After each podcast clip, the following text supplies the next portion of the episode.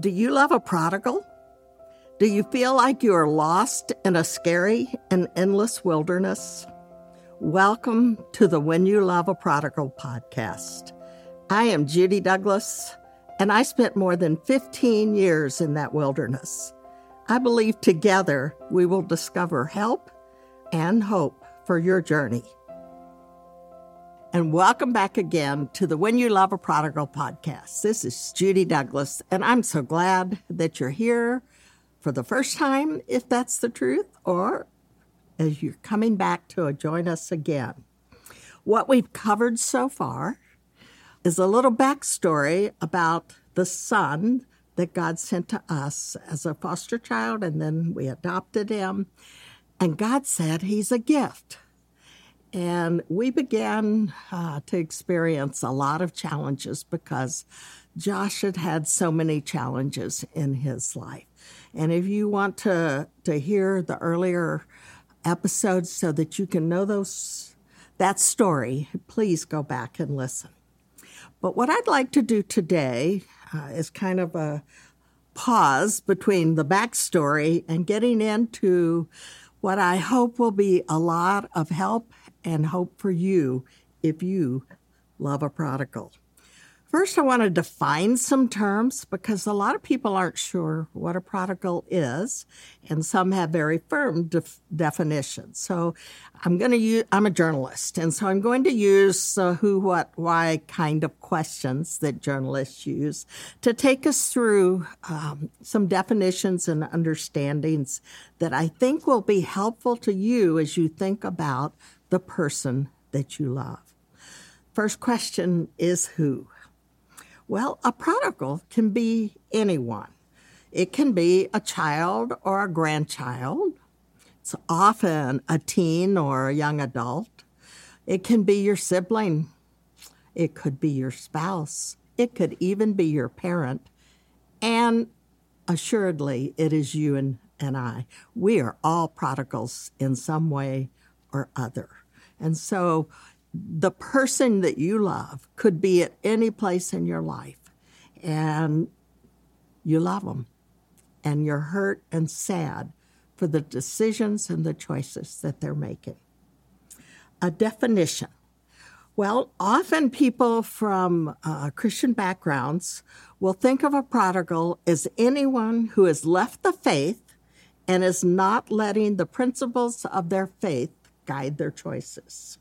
They could be making really bad choices, or they could just have turned their back on their relationship with God. But uh, we're t- dealing with a broader look at that. Those, that's true for, for many, but there's more. Here's a surprise, I bet. The original meaning of the word prodigal is that it's an adjective and it means extravagant, lavish, abundant, and bountiful.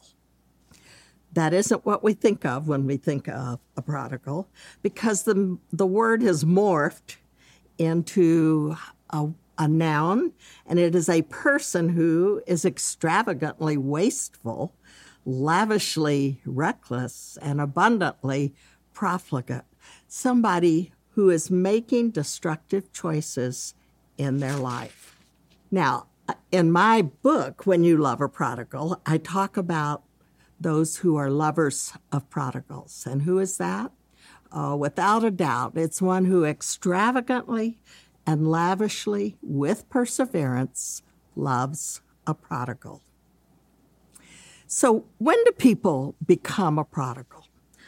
Well, it can happen pretty near at any time in their lifetime even very young, but most often it begins in their teens. Because at that time, lots of, of children who are in their teens now are trying to figure out who they are. They're trying to get a sense of identity. They're working on separation from their parents and their control in their lives. And so they do things that they're pretty sure their parents don't like, partly because they're trying to say, I am my own person now. It can last a long time or it may not start till later. It could be a brief time. It, it really varies. There's no uh, total pattern. Increasingly, there's lots of people in their 20s who are in that category of being a prodigal, who is making choices for their life that, at least in the minds of those who love them, are not going to be good for them. And many people in their 20s now aren't even showing much maturity until they're in their late 20s, which is a change from the past. So, how does it happen? If we knew how they became a prodigal, we might be able to step in and keep that from happening. Possible, but it's not too hard to figure out some of the hows. First of all, they can have trouble at school. Uh, they make bad grades or they struggle with the way school works and it doesn't fit their learning style. Uh, and they're in trouble because of acting out. Maybe it's because of their ADD. Lots of reasons that would cause them to do the things that are not acceptable at school. And so then they become used to being in trouble, and that can go on in life a lot of times it's who you hang out with. Friends are so important. And the Bible says when you hang out with the wrong people, you make the wrong decisions. And so that can be a very strong reason. Here's another one smartphones. Now, I know we didn't have them until recently, but even so, they have given kids access to so much that is detrimental and can lead them to some poor decisions. Uh, one of my grandsons came home and told his parents he had to sit with some different people at lunch because the boys he knew were spending their lunch hour at school watching pornography on their phones. And he, at that time, did not want to do that. I don't know that he ever has. But pornography has been a real avenue into a prodigal life because it grabs hold of, of them at a young age or an older age and really holds on to them and causes them to lower their values and the things that are important. And then they are tempted to or choose to begin to experiment. Uh, they experiment with alcohol often first, or drugs, or both experiment with sex, they get addicted. And addiction almost always will lead to crime because they'll do anything to get their next fix. And so that will often lead to stealing and it will often cause them to go beyond just uh, petty stealing, where they can get into some real criminal mischief or serious crime. And so, those are all things that would be the avenues that took them into their prodigal choices. But then you need to go back a little further and say, well, why? Why would they do that? Why do they want to rebel? Well, for a lot of them, it's the reason that I've struggled with in my life, and that's wanting my own way. And I talked about that in episode one. Um, and, and, so sometimes it's just they don't like that school requires certain things and church requires and their family requires and work requires everything. They're being told what to do and they resist that. And so they want their own way. Sometimes that just leads to attitude, but sometimes it leads to choices that are really ne- negative and even destructive. Sometimes, though, it really is just fun with friends and they want to try something or do something a little risky. And then, you know, the novelty and the excitement of that's not enough. So they up it a little and try something else uh, that would cause them, because of doing fun things with their friends, to keep moving beyond boundaries that would protect them into situations that could be harmful uh, for them. But now I want to take you to another why that most of us probably don't think about, and that is trauma. Now, when you look at our son, who came out of a family where his dad never showed up and his mother chose her addictions and exposed him to to abuse and to lots of alcohol and drugs, even as a young child, and some abuse. And those kind of things, you think, yes, he has experienced a lot of trauma. And, and so that would be easy to see why he might make the choices that he did later in life. But there's so much more to trauma. Adoption, especially, can be a cause of trauma. Even if you get a child as a baby and people say, oh no, that can't be, because they, instead of being abandoned, they're full, coming into a loving home with a family who's going to care for them and you've had them from the beginning and they know that they're yours. From the experts that I've talked to, they know that there is this hole in their heart. Where is that mother that they lived in for those nine months? She was real. She was their home. And then she's gone? So there's, and they don't understand it. And it might be several years at least before they understand that they were adopted. But there are a lot of other causes of adoption. Certainly, if there's abuse in a home, I don't mean of, uh, of trauma in their lives. If there's abuse uh, in their home, that's a certain source of trauma for them.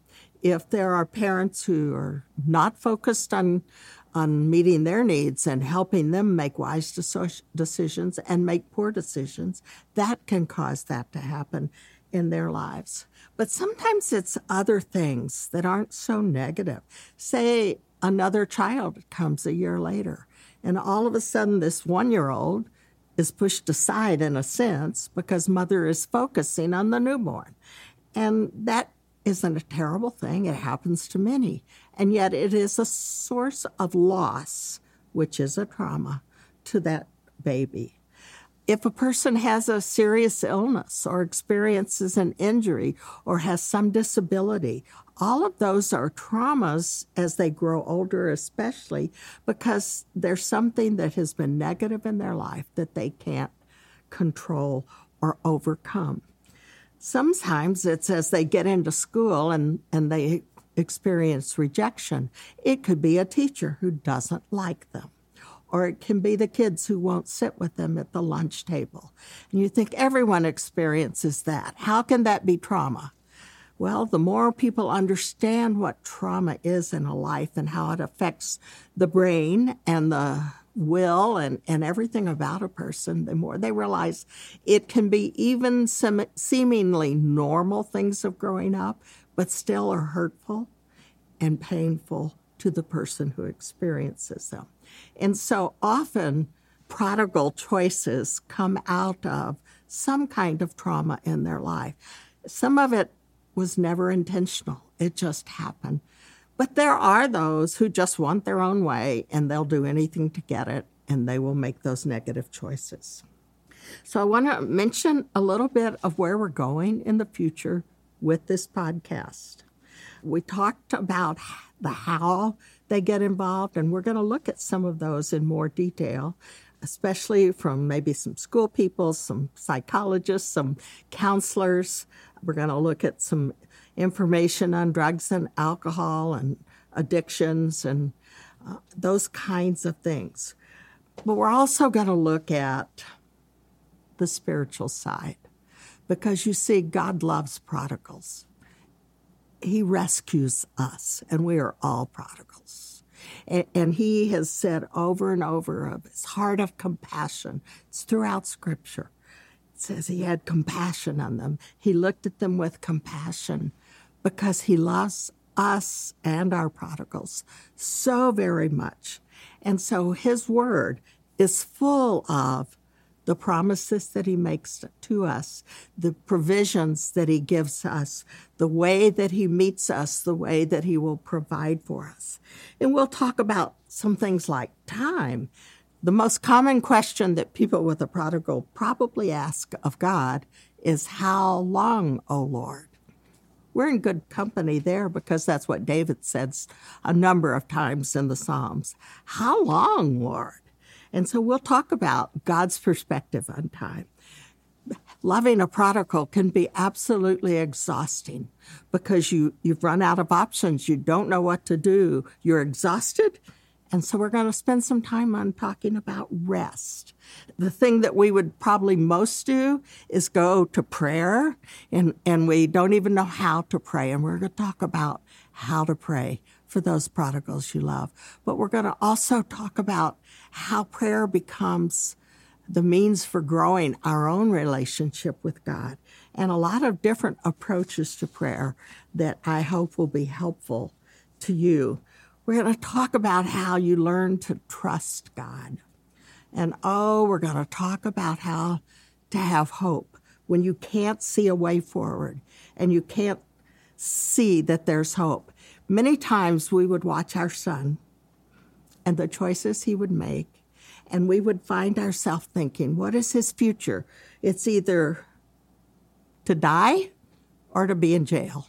We didn't see how the choices he would make was making would go anywhere else for him. And we're going to talk about how we can have hope when that's all we can see. But we're also going to talk about some words that have been the most important for me in our relationship with our son. One is love, love of the quality and passion of God's love. We're going to learn more about it. We're going to talk about the importance of not losing relationship. If even in the hardest time when they reject us, we can in any way possible hold on to some relationship, then they know that they are able to come back. We're going to talk about mercy because God has given us mercy. We haven't deserved it. We didn't earn it, and He has done that. He's given us mercy, and He's going to ask us to learn to forgive those who hurt us so much. And we're going to learn about grace because God gives us grace beyond what we can imagine or ever think that we should have.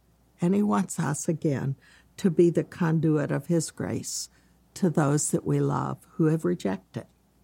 Next week, we will be hearing from a man named Dan Wolgemuth, good friend of mine. He's the president of Youth for Christ, and he has begun with Youth for Christ. They are working more and more with at risk kids.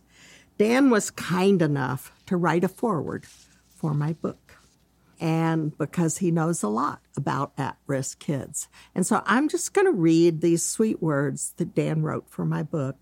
And so when it comes to, he says something about Judy, he's because he wrote this for the book. And then know that you will hear much more from him next week as I interview him. So here is the foreword to my book, When You Love a Prodigal. Quoting from Luke 15 20. And he, the prodigal, arose and came to his father. But while he was still a long way off, his father saw him and felt compassion and ran and embraced him and kissed him. While he was still a long way off. A long way off, a chasm of shame and guilt and regret and anger and bitterness and despair a chasm that only love and grace can navigate.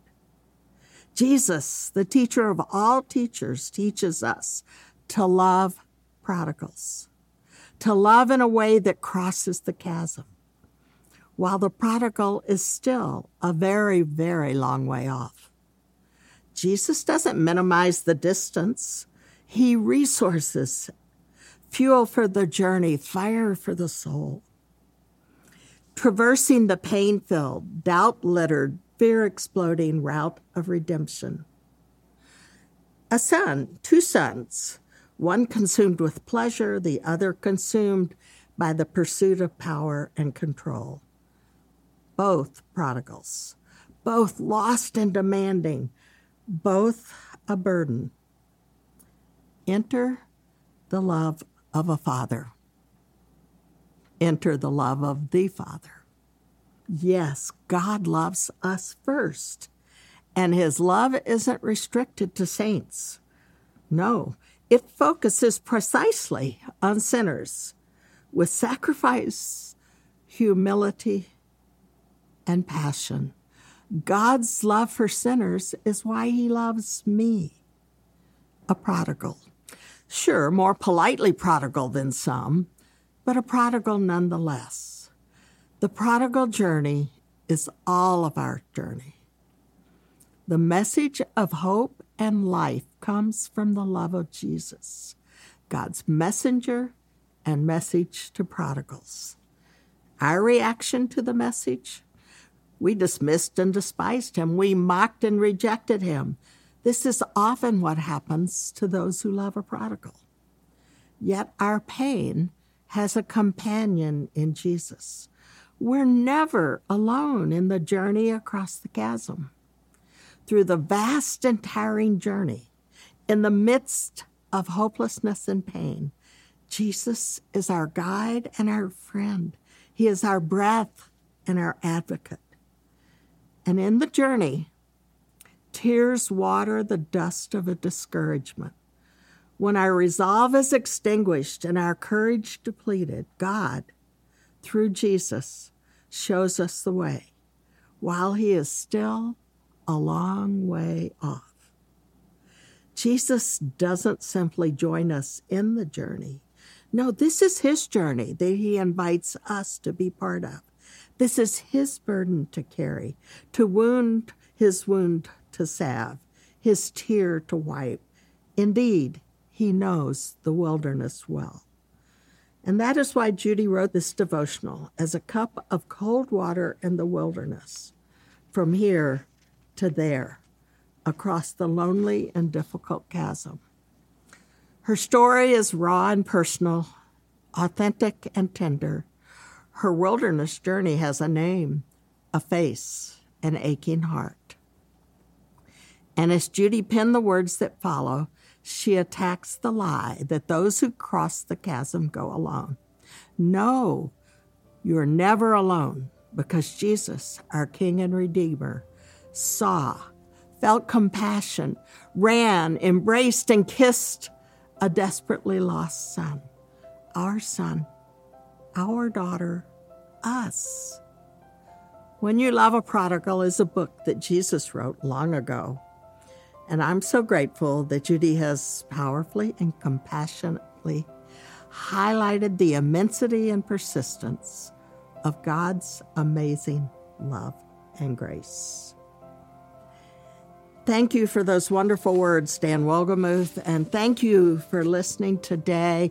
And I look forward to you being with us next week as we hear more from Dan about loving a prodigal. Thanks so much.